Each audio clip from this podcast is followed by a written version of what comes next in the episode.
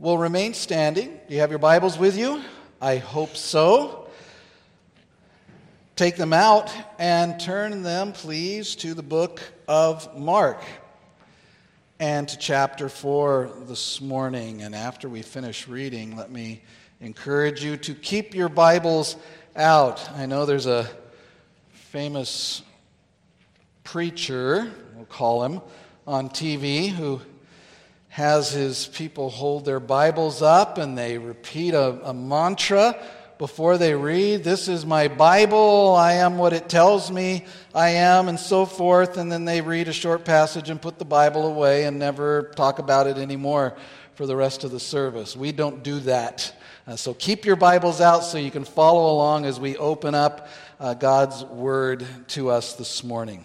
We're going to read verses 1 through 20 of, of Mark chapter 4 as we get back into our study of Mark. So, Mark chapter 4, we begin in verse 1, and we're reminded this morning that this is not just Mark's word to us. This is not man's word to us about God. This is God's revelation of himself to us this morning. And so let us give the appropriate attention to it as it's read. Again, he began to teach beside the sea, and a very large crowd gathered about him, so that he got into a boat and sat in it on the sea, and the whole crowd was beside the sea on the land. And he was teaching them many things in parables. And in his teaching, he said to them, Listen, behold, a sower went out to sow.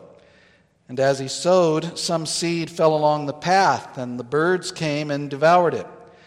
Other seed fell on rocky ground where it did not have much soil, and immediately it sprang up, since it had no depth of soil. And when the sun rose, it was scorched, and since it had no root, it withered away. Other seed fell among thorns, and the thorns grew up and choked it, and it yielded no grain. And other seeds fell into good soil and produced grain, growing up and increasing and yielding thirtyfold and sixtyfold and a hundredfold. And he said, He who has ears to hear, let him hear. And when he was alone, those around him with the twelve asked him about the parables. And he said to them, To you has been given the secret of the kingdom of God, but for those outside, everything is in parables, so that they may indeed see but not perceive and may indeed hear but not understand, lest they should turn and be forgiven. And he said to them, Do you not understand this parable? How then will you understand all the parables? The sower sows the word. And these are the ones along the path where the, sowed is, where the word is sown. When they hear, Satan immediately comes and takes away the word that is sown in them. And these are the ones on rocky ground, the ones who, when they hear the word, immediately receive it with joy, and they have no root in themselves, but endure for a while. Then, when tribulation or persecution arises on account of the word, immediately they fall away. And others are the ones sown among thorns. They are those who hear the word but the cares of the world and the deceitfulness of riches and the desires for other things enter in and choke the word, and it proves unfruitful. But those that were sown on the good soil are the ones who hear the word and accept it and bear fruit, thirtyfold and sixtyfold and a hundredfold. May God place his blessing on his word this morning. Let's pray together. Father, we thank you for your word, and we do pray that you would bless it as it has been read, as it's been uh, heard, and now as we hear it preached in our hearing, Father, we pray, we pray for your blessing upon that as well. We pray that we would uh, indeed hear uh, with ears to hear what your Spirit says to us this morning.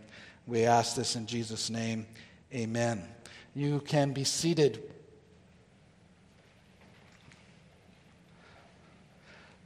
So we come this morning to familiar words to many of us, to most of us probably. And as we come to chapter 4 in Mark's gospel, we are coming to the first time, really, to a place in Mark's gospel where he gives uh, any sort of an extended record and details to the content of Jesus' teaching. Now, Mark has emphasized the teaching of Jesus. He's shown that Jesus has emphasized his teaching.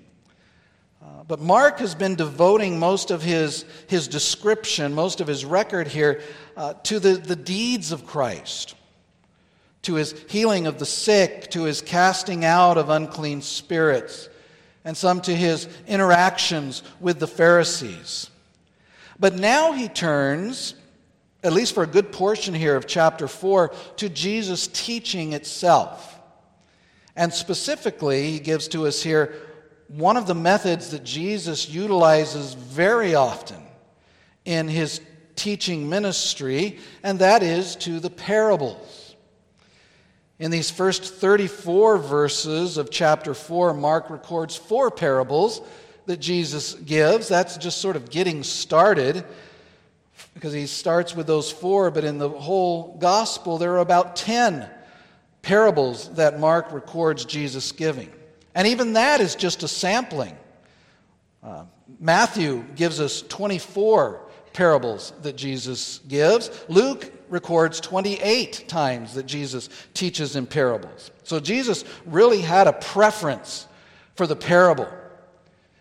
And it's no wonder, it's a very effective way of teaching. It starts at a very a recognizable level, a very, uh, it's a way that people very much identify with at first. And the parables make up about 35% of the recorded teachings of Jesus. And even though parables are used by others, even outside of the Bible, there are some uh, particularly religious texts who use parables. No one else comes close to putting this form of teaching to the powerful use that Jesus does. Now, a few weeks ago, we, we came across an earlier parable here that uh, Jesus is recorded uh, as using.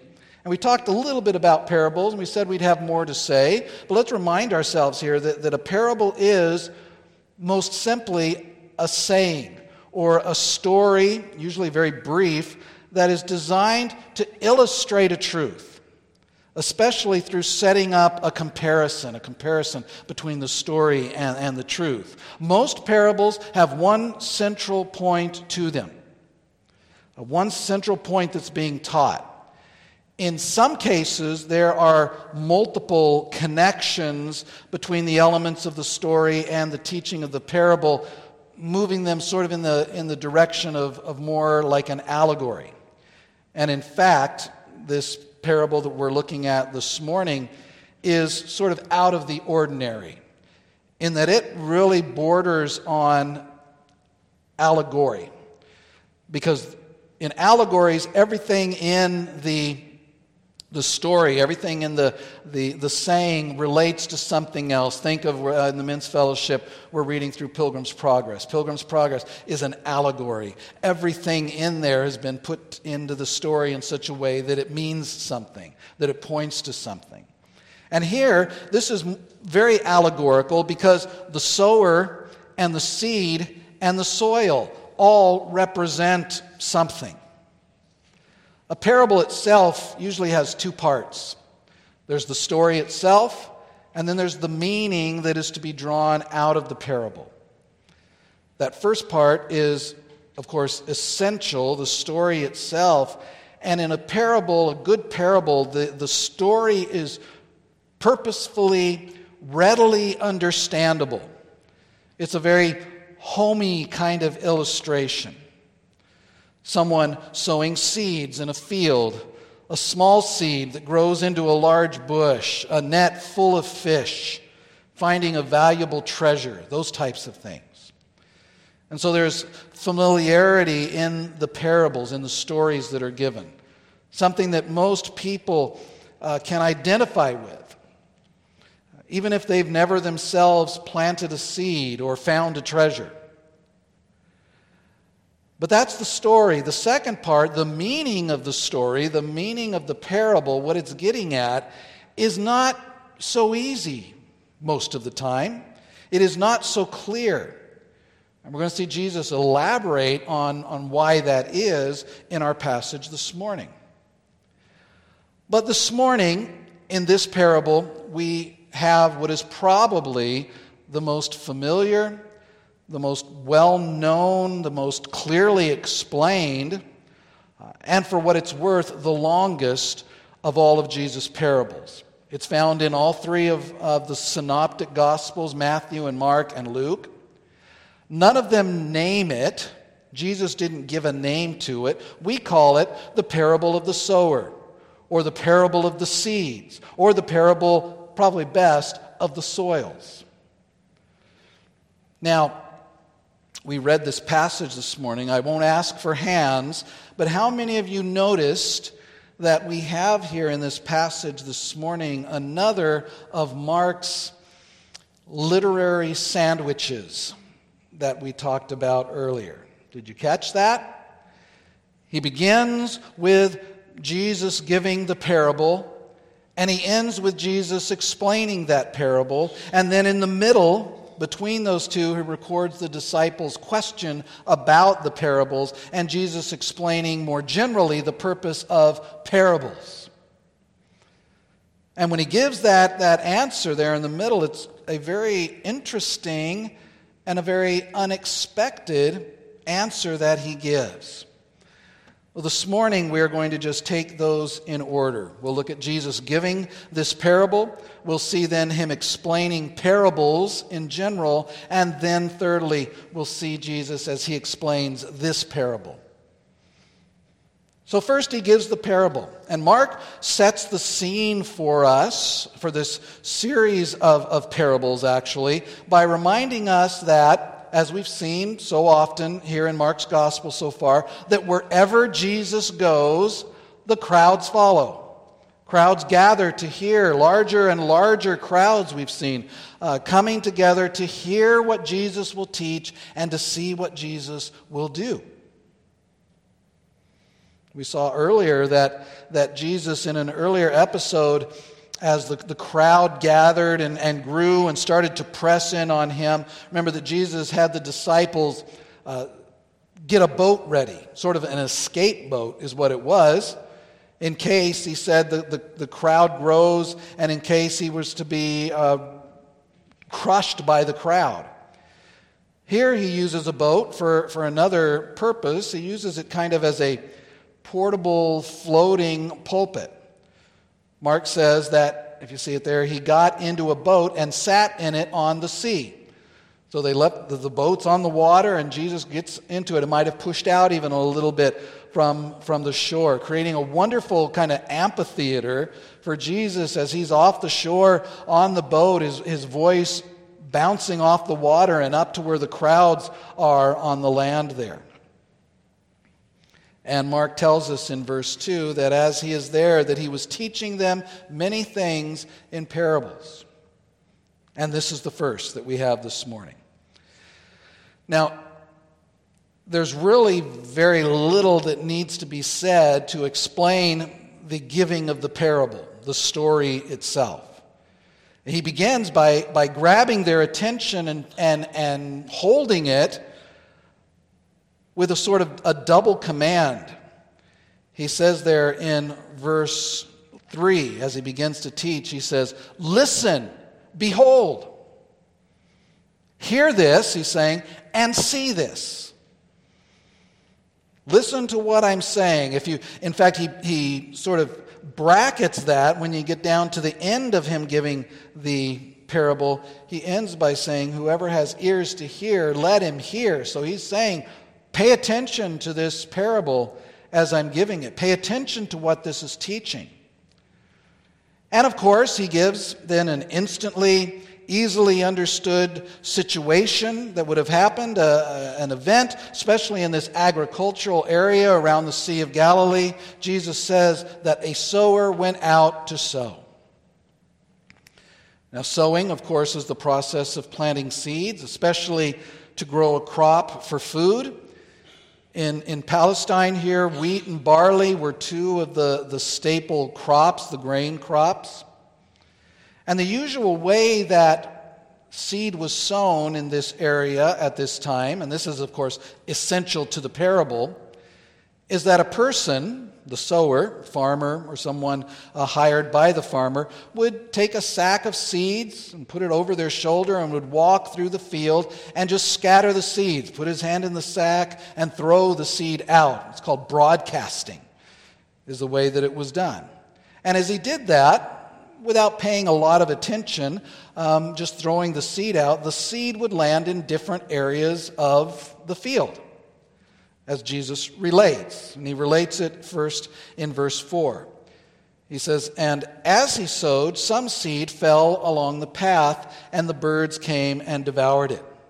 There would be these paths running between the fields, uh, sometimes through the fields, alongside of the fields, on which the sower would walk as he did this, and, and he would often have uh, a donkey or an animal with him that would have more seed to, to refill his sack.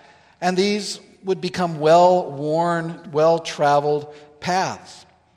And Jesus first points here that as the seed is sown, as the seed is scattered, some of the seed would inevitably fall on those footpaths. And because those paths have been packed down uh, over time and, and with use, any seed that landed there would just sort of lay there and, and lay there on the top, and it would make a quick and easy meal, as Jesus says, for the birds. Immediately the birds would come and devour it. Others, Jesus said in verses 5 and 6, he says, Other seed fell on rocky ground, where it did not have much soil. And immediately it sprang up, since it had no depth of soil. And when the sun rose, it was scorched, and since it had no root, it withered away. In these fields, very often there were rocks that would lay just below the surface. And some of the seed, Jesus says, fell there. These seeds would quickly sprout, but with the rocks just below, they had no real way to go down, no way to grow roots, and so they would just spring up. And so, though it sprouts quickly, it didn't develop any, any roots. We talked about the importance of roots a couple of weeks ago. So, verse 6 says that when the, when the hot sun beats down on these little uh, plants that just barely had time to sprout because they have no roots, they have no way to draw in moisture or nutrients, they would simply be scorched by the sun, or as Jesus said, they would wither away. The third situation, the third type of soil, in verse 7 is described as the seed that fell among thorns. Now, Everyone who has ever tried to plant a garden is familiar, familiar with the fact that the easiest things to grow are the things that you don't want to have grow the weeds. And in the, the post fall world, there is almost nowhere where weeds are not a constant struggle for those wanting to grow anything. I see a couple of heads nodding, um, recognizing that that is something that anyone who plants puts up with. And that's the case here. Jesus said that there are some seeds that fall uh, where there were weeds or thorns, thorn bushes, thorn, thorny weeds that would crop up. And although the seeds will grow, the weeds grow faster, the, the, the weeds grow better, and they will soon choke out the new and growing plants. The grain just doesn't stand much of a chance there. And the result at the end of verse 7 is that it yielded no grain, no fruit, no increase. But finally, Jesus said, there are seeds that fell, verse 8, into good soil, and they produce grain. Uh, they grow up and, and increase, he says, in yielding 30 fold and 60 fold and 100 fold. In these, we find the desired result in the good soil that they land in. A normal yield for grain crops was, was about 10 to 15 fold. But here in this area around the Sea of Galilee, in the fertile soil uh, in that area, a hundredfold yield was not unheard of. And so this is extraordinary growth, but not unheard of growth. And so that's the, that's the parable, that's the story. And Jesus concludes it, as I said, with this challenge in verse 9, where he says, He who has ears to hear, let him hear. Learn the lesson of the parable, he's saying. If you have ears to hear, if you are able to understand what I'm saying to you, give heed to it. And the, the implication there is that there's more to what is being said and what is being taught than just a story about a man sowing seeds and some seeds not doing well. And notice how they progress. One just gets eaten, one grows quickly a little bit and then dies, one grows more but gets choked out, and then finally that in the good soil produces fruit. And that's the parable. It's very simple, it's very easy to understand. Yet there is something more. And Jesus implies here that not everyone does have ears to hear, to hear what he is saying, to hear what he is teaching, to understand this parable. Because, as I mentioned, the parable, all parables, point to something beyond themselves. They teach something, they are similar to something else. They're a, they're a simile, they are uh, perhaps a metaphor, they are in some cases uh, more allegorical, like this one. There's that comparison. And the comparison aspect of a parable teaches something. It points to a lesson, it points to a truth, a truth that is really the point of the parable, right? And that is the point. And the disciples asked Jesus about this method that he is using, how he teaches with parables. And that brings us to the second thing that we want to see is that Jesus explains parables generally. This is the middle of the sandwich. This is a little uh, breakaway from his dis, dis, uh, explicit teaching of this parable. Now we read that it is the end of the day. We're verse 10 here. After the, the day is pretty much over, after the teaching is done, the people have left. It says, when he was alone, but he's not quite alone. The crowds are gone, and Jesus is left with those who stayed with him, who would stay with him wherever he went. Verse 10 says, When he was alone, those around him with the twelve asked him about the parables. So the 12 are there, but there are also others. There's also an, another group with the 12 that are those that we would call Jesus' disciples. Remember, the 12, they're disciples, they're also apostles. But apart from them, there were also other followers of Jesus. Those who followed him and listened to him and, and believed him in, in some cases and trusted him, and they followed him as well. So these are those more serious followers of Jesus who, while not selected as apostles, were legitimately, to one degree or other, what we would call followers of Christ, which again is what a disciple is. And they asked Jesus about the parables. That's what Mark tells us, that they asked him about the parables. Matthew, when he records this, he gives us the question that they asked. And that question is this from Matthew 13 10. They ask him specifically, Why do you speak to them in parables?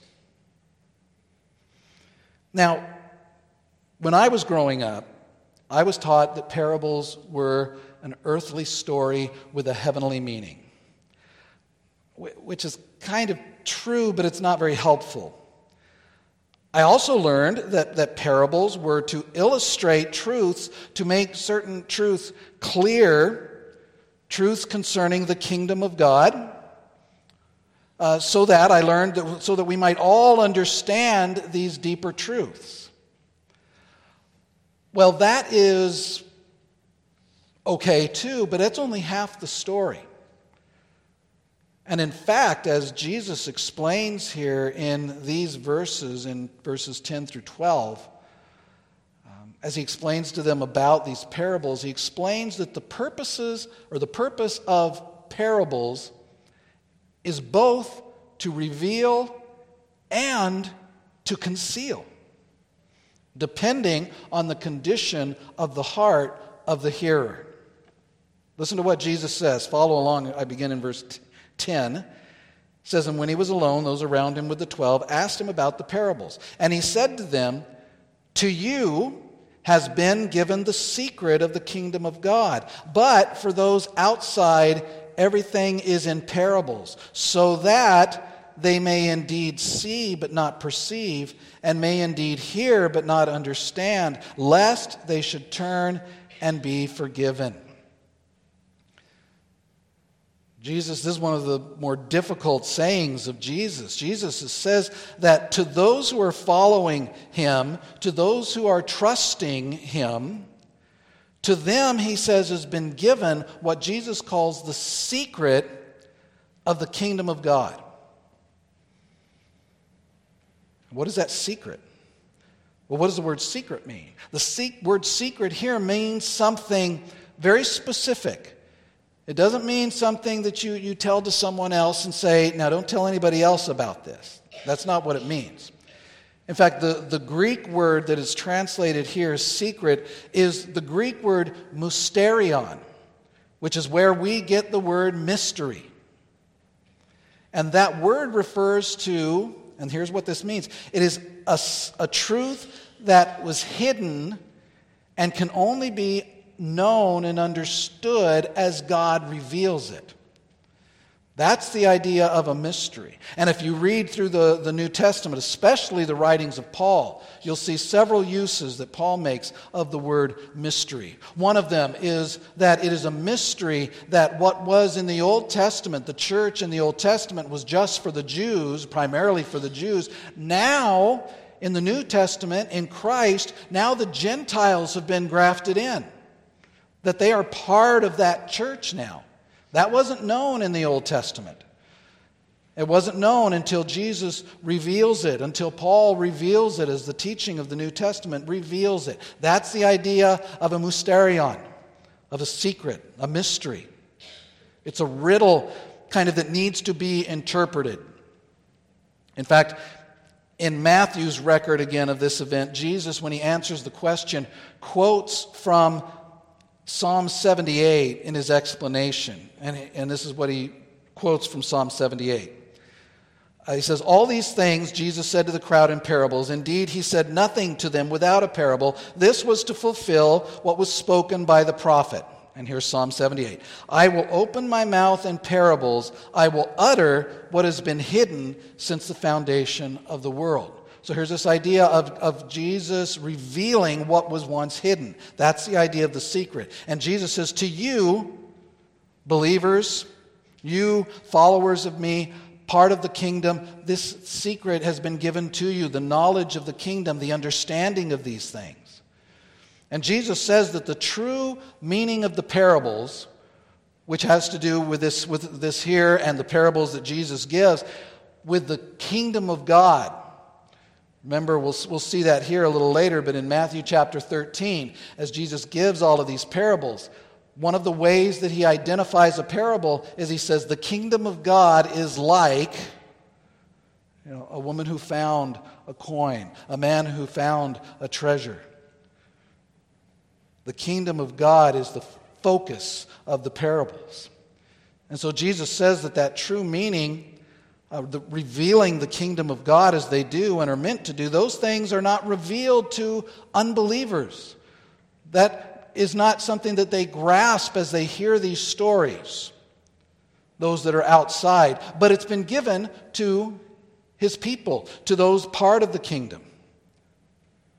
And he's essentially saying the same thing that Paul said over in 1 Corinthians 2:14 when he said that the natural person does not accept the things of the Spirit of God for their folly to, the, to him, and he is not able to understand them because they are spiritually discerned. That's what Jesus is saying about parables. For those who are outside, they don't make sense. You wonder how it is that your unsaved friends and neighbors and family members that you speak to about the gospel they just don't seem to, to get it. You explain the Bible to them, but it seems to either go over their head or they just won't agree with the most basic biblical affirmations about man and about God and about sin, about salvation that you're relating to them from the scripture. That's the same kind of thing. They don't understand it because those things are foolish to their unsaved mind. And Jesus is saying to those with an unsaved mind, with an unregenerate mind, the parables are just stories. Understanding of the meaning of those things, the things of the nature of God and of His kingdom, can't be understood without divine teaching. Without a divine teacher, the Holy Spirit, revealing those things to them. And Jesus says that this is true because of the sovereign decree of God and by virtue of their own hardness of heart. And here we get into this difficult place where the sovereignty of God and the, the actions and the beliefs and the hardness of men are, are laid side by side. Just like we saw back in the book of Romans, where Paul in, in Romans chapter 9 talked about Pharaoh and his heart being hardened. And we saw how Scripture sometimes talks about God hardening Pharaoh's heart, and at other times about Pharaoh hardening his own heart. That's the same kind of thing here. Look at what, what we read about. Look down in verse um, 25. We'll come to that next week. But here Jesus says, To the one who has, more will be given, and from the one who has not, even what he has will be taken away. That's what's happening with the parables. The parables are intended to reveal things to those to whom God reveals them and to hide things from those to whom He has not. They're intended to and do work that truth out that we saw just down a few verses from now. They're like the sun shining. No, you've heard this before how the same sun shining down will melt, soften, and melt wax and harden clay. It's the same thing here. And Jesus then quotes from Isaiah chapter 6 to further express that point. That's what we have in verse 12. He says, So that they may indeed see but not perceive and may indeed hear but not understand, lest they should turn and be forgiven. That comes from Isaiah 6, where Isaiah was told to go and to preach to the people who had rejected God, who were not listening, and to preach to them in a, in a way of, of judgment upon them, to preach to them so that when they didn't understand, it increased their culpability for rejecting what God had been saying to them. And here, to those outside of the kingdom, to those apart from Christ, still living with darkened minds and stopped up ears and blinded eyes, the parables are just stories about farming and fishing and treasure. But to us, Christian, they are a great treasure because they open up to us the wonders of the nature of the kingdom of God. Now, having even explained this, Jesus shows here that even those to whom the secret of the kingdom has been given, they do not, we do not yet possess an instant understanding and a perfect understanding of all these parables. And as Jesus said, they require someone to show these things to them. Well, now Jesus is going to show it. Jesus is going to explain this parable. And he starts with a, a mild rebuke to his disciples there in verse 13. He said to them, Do you not understand this parable? How then will you understand all of the parables? If you can't get this one, uh, how are you going to get the other ones? And other ones are more difficult than this one, especially since we have Jesus' own explanation right here before us. And we're going to come to that now as we see Jesus explain this parable. In verse 14, he begins his explanation. He says, The sower sows the word. That's the seed. That's what's being sown, Jesus said, is the word, God's word. The word of God, the scripture, the gospel, the teaching of the kingdom of God. Obviously, then, if that is the seed, then the sower is the one who is disseminating that information. Ultimately, the sower is Christ, the sower is God. though the seed of the word is, is sown by anyone who shares that word with anyone else. That seed is sown every Sunday as the word goes out from this pulpit and other pulpits throughout the world. Though sad to say, not every pulpit, not every church sows the good seed of God's word, but often sows something else nowadays. They sow that which is man's word, which, which distracts, things which sometimes even contradict the pure seed of the word of God in the scripture. But it's that word, the word of God that comes to us from the, the Bible, the, the written word of God. It is that which is that imperishable seed that Peter talks about, the living and abiding word of God.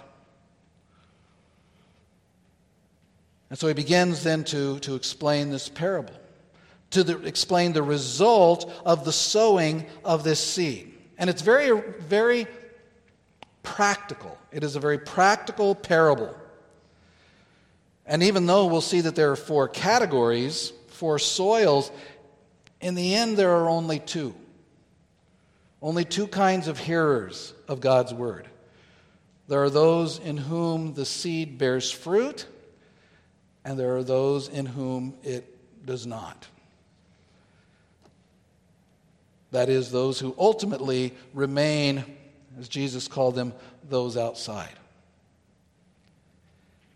And as we look at this explanation that Jesus gives, let me challenge everyone here this morning to take this opportunity, especially as we prepare to celebrate the Lord's Supper at the end of the service, to examine yourselves in the light of Jesus' explanation here to see which of these really represent you. Because you could find yourself and people in churches. I mean, there are representatives of all of these in churches today. First, Jesus tells us that there are some whose hearts are like the seed that falls along the path. Verse 15 says, These are the ones along the path where the word is sown. When they hear, Satan immediately comes and takes away the word that is sown in them. There are those sitting in churches, sitting in churches this morning. I dare say, sitting in this church this morning, who hear the Word of God as it is preached, and it has no effect on them at all. Perhaps they come, perhaps they sit, perhaps they sing, maybe, maybe not.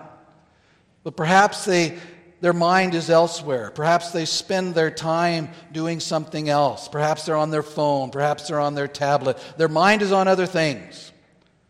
And the word is preached, the scripture is preached, and that word bounces off of their heart like the walkway out here in front of our building. And the enemy comes right along behind and snatches it up like birds eating seed that has fallen on that hard, packed surface in the parable. For those, the words mean nothing to them.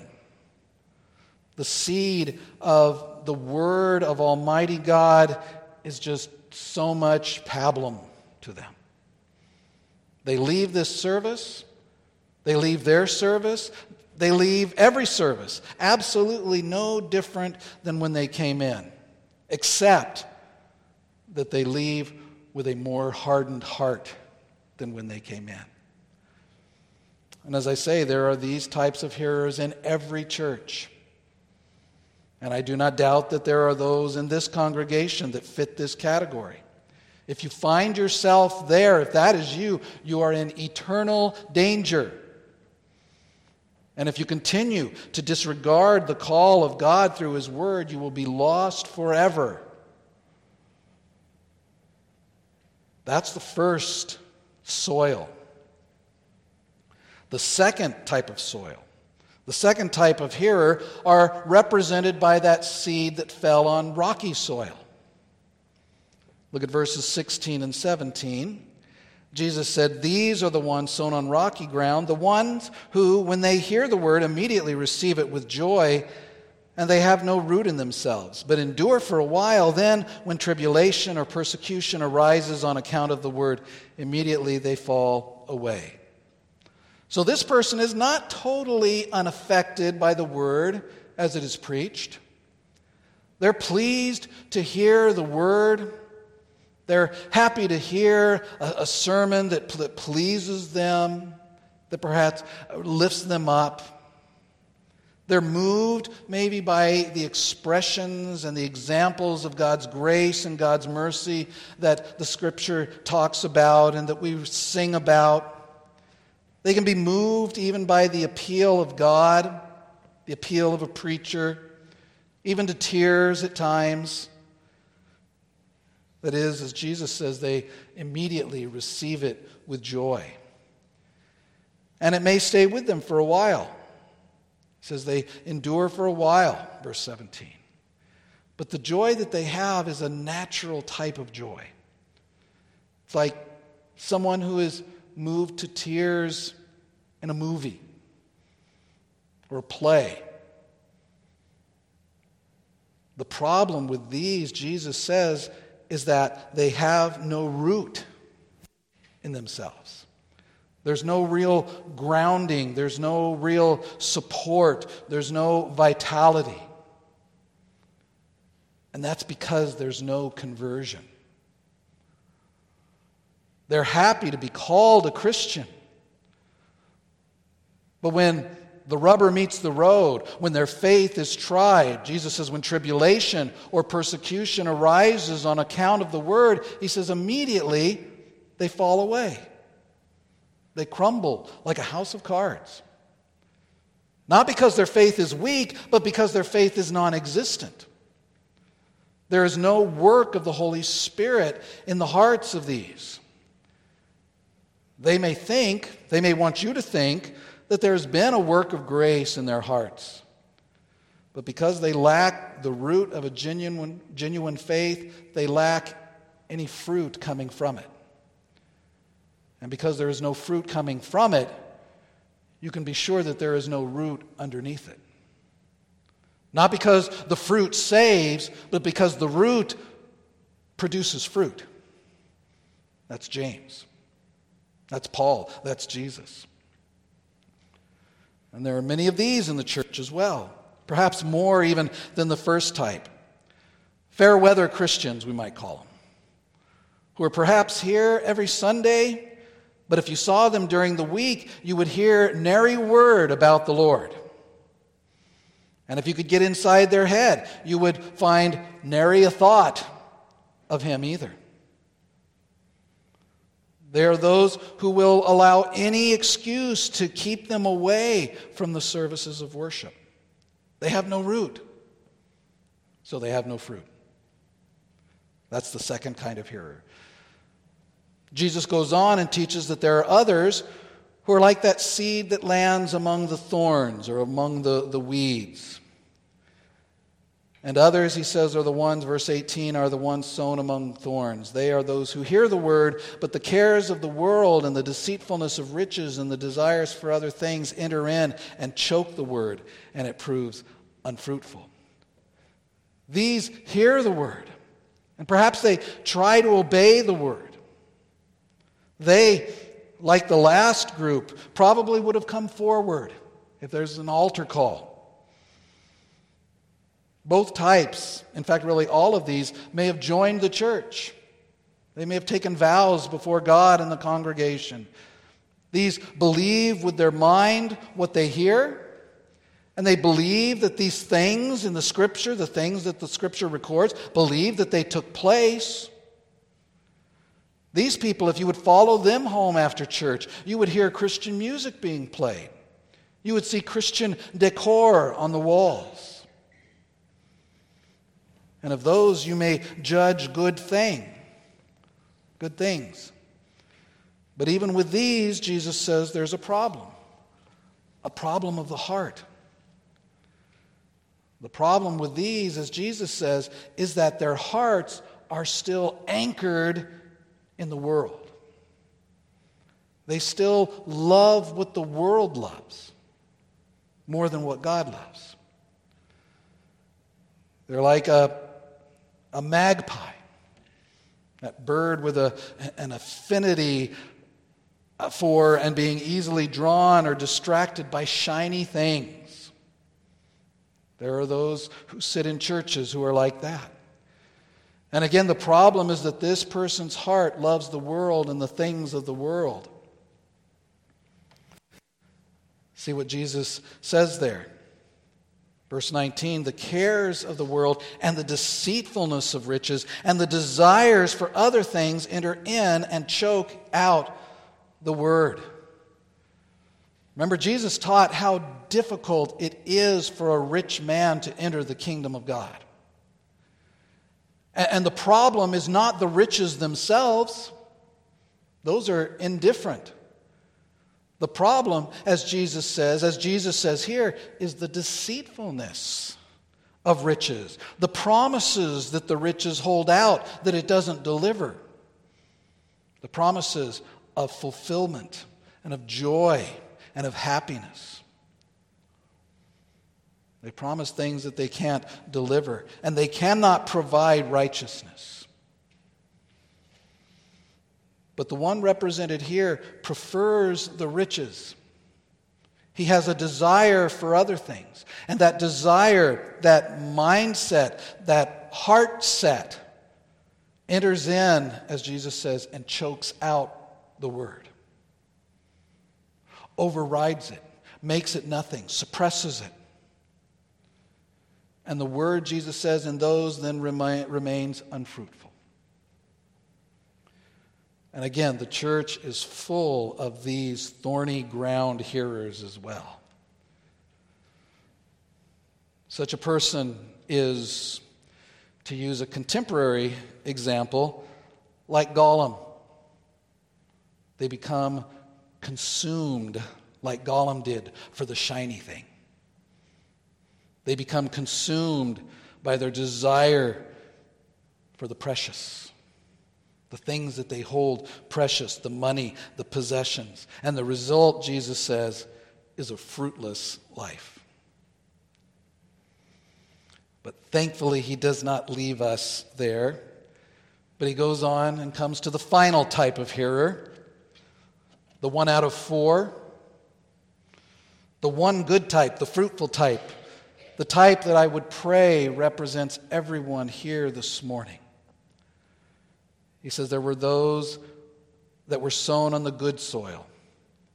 He says they are the ones who hear the word and accept it and bear fruit thirtyfold and sixtyfold and a hundredfold. The good soil is where this seed has landed. The soil, the good soil is the soil that's been prepared by a gracious work of the Holy Spirit.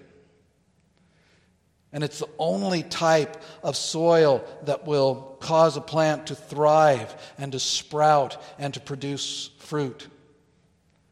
There's nothing we can do to make soil good. The Holy Spirit has to do that. But Jesus says here we have to hear. The soil here represents those who hear the word, he says, and accept it and bear fruit. This is the only example in the parable of a converted person. The only example of a regenerate person, a born again Christian.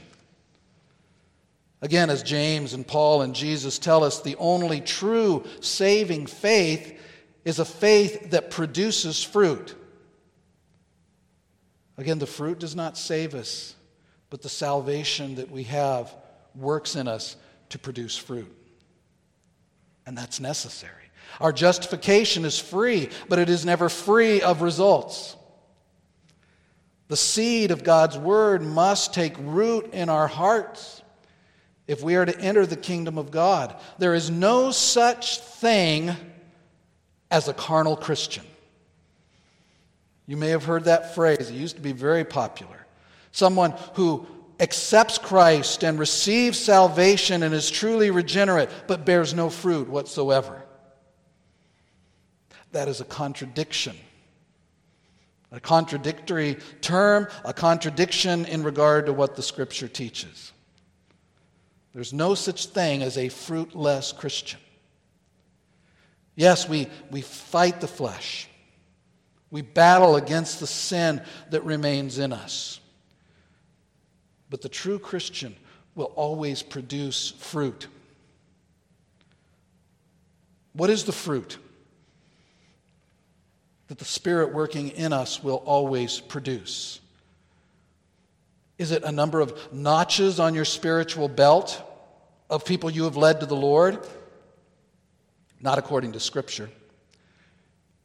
Here is the fruit that the Spirit produces. You know it love, joy, peace, patience, kindness, goodness, faithfulness, gentleness, and self control.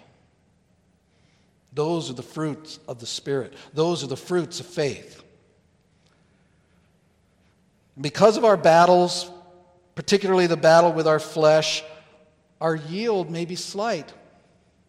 It may be 30 fold, or it may be 60 fold, or it may be large, it may be 100 fold.